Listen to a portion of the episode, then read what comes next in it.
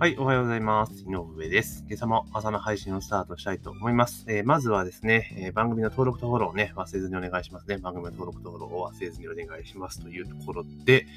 えー、3月にもう2月もね、終盤に入ってきて、まあ、3月になってくると、そろそろね、まあ、人事異動とかね、いうシーズンがやってきますよね。だいたい私も会社員時代だと2月の中旬から下旬ぐらいに、まあ、新年度のね、あの、まあ、人事異動がね、発表されてね、この時期っていうのはもう1月、2月の終わりから3月中旬ぐらいまでにかけてもうわらわらして、わさわさしてるような感じだったかなというところですね。もう私自身は転勤が少ない部類の、えー、社員だったので、まあ、そういう経験はないんですけれども、まあ、ただね、まあ、そわそわする時期でもあるかなというところです。で今日はそんな中でですね、新しい形テレワーク転勤、夫婦一緒に生活しながらという記事がありましたので、まあ、それについてお話をしていこうかなというふうに思っております。で、冒頭に申し上げた通りね、今の時期っていうのは、まあ、転勤とかね、えー、が決まるような時期であると思うんですけれども、で、当然ですね、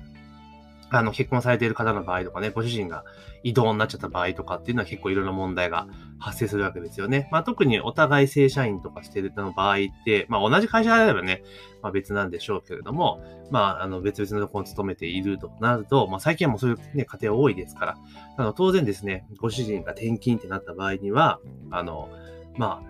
会社を辞めてね、一緒についていくか、もしくはご主人が単身赴任するかっていう、まあ、二択になると思うんですね。まあ、そんな中ですね、えー、この、記事によると、え配偶者が転勤になったらついていくためには仕事を辞めようか、そんな悩みに奈良県の建設会社、楓工務店が一つの答えを出した。名付けてテレワーク転勤。えー、夫や妻が転勤した場合、現地で一緒に生活しテレワークを認める、すでに二人の女性が実践しているというような記事があったんですね。要は、転勤した場合ね、なんか配偶者の方が転勤になった場合に限り、その業務ね、を、まあ、テレワークで対応するというところなんですね。で、この記事の例でいくと、えっ、ー、と、ご主人が転勤になって、えー、まあ、奈良市内ですね、奈良の会社ね、転勤になっていたというところで、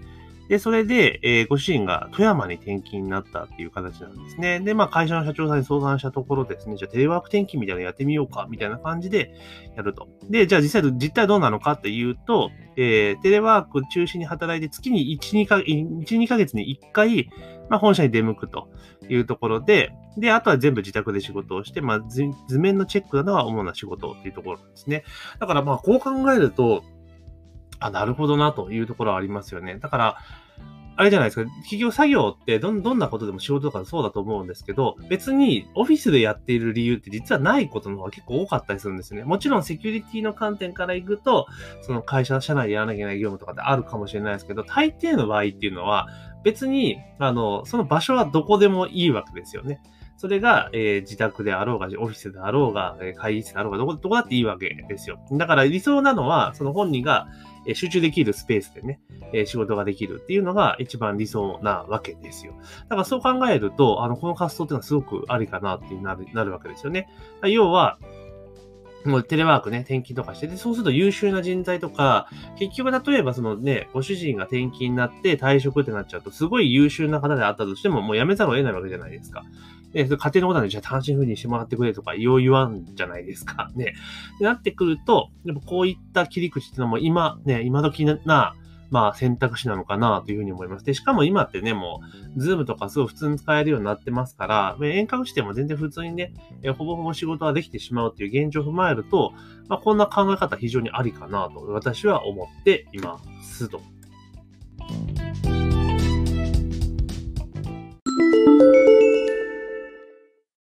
はい、ここでお知らせです。えー、私の上ですね、ストアカという、まあ、オンライン講座のプラットフォームでですね、今話題の音声配信について、ミンメディア勉強会という講義をやっております。えー、この講座にご参加いただきますと、えー、この音声配信、ポッドキャストのですね、アカウント解説から、え実際の配信まで、実際のワークを通じてですね、その講座内で自分のポッドキャスト番組が持てるようになります。毎週ですね、講座開催しておりますので、ぜひ自分も音声配信、ポッドキャストをやりたいなっていうふうに思われる方は、ぜひね、概要欄にリンクを貼っておりますので、まあ、そちらの方からね、講座のご案内ページをご確認いただければというふうに思っております。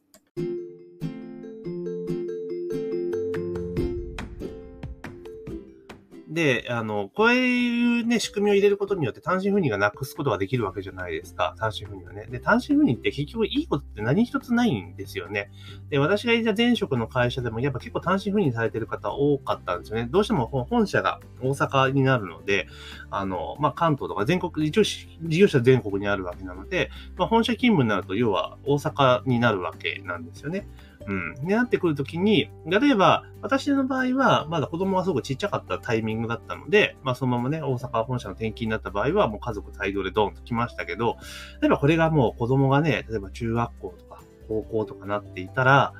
もうほぼほぼね、じゃないですか。あの、家族帯同って無理ですよね。家族帯同って無理じゃないですか。そんな単身赴任になるわけですよ。単身赴任ね、なっていくわけですよ。で、まあまあ、それは仕方がないかなというところであるんですが、まあ、で、なってくると単身赴任が起こるとどういうことが起こってくるかっていうと、あの、結局、その、ね、出ている旦那さんとかがね、単身赴任しちゃう旦那さんとかいや、家帰っても居場所がなくなるっていうのは、まあそもそも言って、家庭はだから、お父ちゃんがいない中で生活が回るようになるから、だから別にいなくてもいいや的になっちゃうわけですよ。だから毎月なんかお給料を運んでくる人みたいな感じになっちゃうリスクがやっぱ大きいっていうのが一点あります。で、それはだから、だから家庭で結局ね、まあ、居場所がないよ、みたいな感じになってくるわけですよ。で、それと同時に、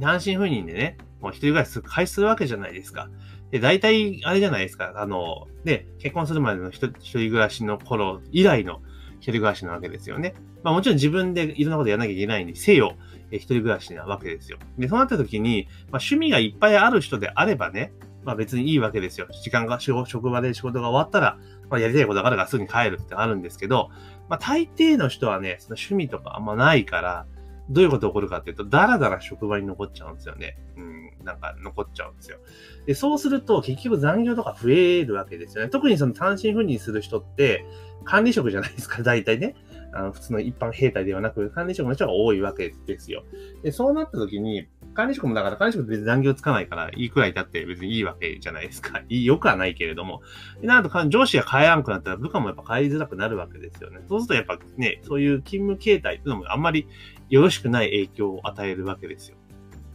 で、あと同時にですね、やっぱり、あの、いろんなことがやっぱ起こるわけですね。不適切なね、社員同士のね、上司と部下の関係みたいなことも、やっぱ起こっちゃうわけですよね。どうしてもそのなんだろう、えー、一人暮らしをしたりとかするとかね、時間を持て余してしまうから。で、まあそこで、それに、しかもそれなりになんかね、えー、地位についてたらね、それなりにやっぱりね、えー、懐も豊かになってる可能性も高いので、まあいろんなことがあると。だから結局単身赴任っても何一ついいことはないんですよ。あの、その家庭にとってはね。会社にとっては、その優秀な人材を、ね、あの、なんだろう、その幹部候補育っていくっていうのがあるかもしれないけれども、家庭って側面で見たときに単身赴任って絶対良くないですね。えっ、ー、と、プラスは何一つないです。マイナスしかないっていうのが私の判断ですね。うん。だから、単身赴任をしていたね、同僚とかもいますけれども、そういう人たちの末路を見てると、やっぱり絶対単身赴任でしちゃいけないんだろうなっていうような、やっぱ印象がありますよね。うん。だから単身赴任良くないんですよ。だからそういうことを考えると、こういったテレワーク転勤みたいなことが、まあ全然今後増えてくるだろうなというふうに思います。だから仕事、自社の仕事の業務を全部洗い出していって、なんだろう、その、事業所じゃなきゃできないことと、そこどこでもできるってことをうまく切り分けていけば、本当に実は事業所でしかできないことって意外と少なかったりするんですよね。もちろんその設備とか、まあ、そういったものに伴うものであればね、例えば、それを自宅にね、同じのも導入するとなるとコストがかかるとかなるかもしれないけど、それ以外の場合っていうのは、まあ大抵家でもできちゃうんじゃないかなと。で、私も最後ね、えっ、ー、と、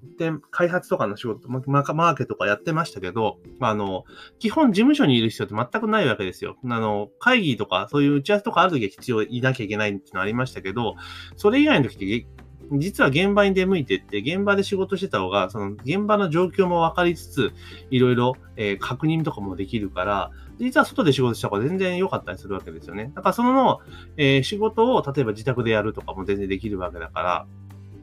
だから全然ですね、テレワークっていうものはね、ある程度浸透し始めてる今でいくと、まあ、こういったテレワーク転勤みたいなね、ケースもどんどん出てくるでしょうし、あと同時にですね、その、一極集中っていうことはなくなるわけですよね。だから、例えば今だだとね、例えば大阪の会社に勤めようと思ったら、まあ大阪に移動してこなきゃいけないわけじゃないですか。引っ越しこなきゃいけない。で、それ新卒の時であれば、別に最初だからね、ポンとこう移動してくることができるけれども、そうじゃなくても地方に自宅、実家に住みながら、そのまま、えー、例えば東京の会社に勤めるとかね、まあそういうこともできるようになるわけじゃないですか。うん。で、だから月に1回とかね、月1回出張ベースで、まあ本社の出勤してみたいな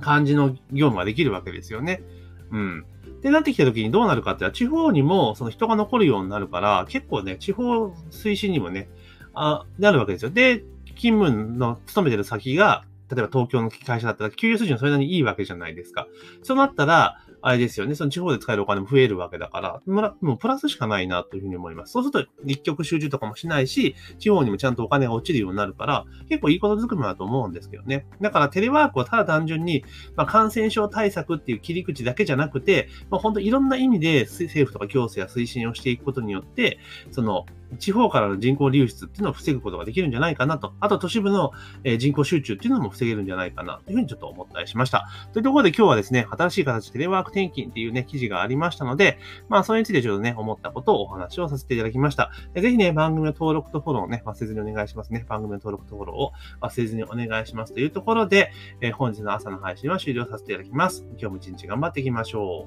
う。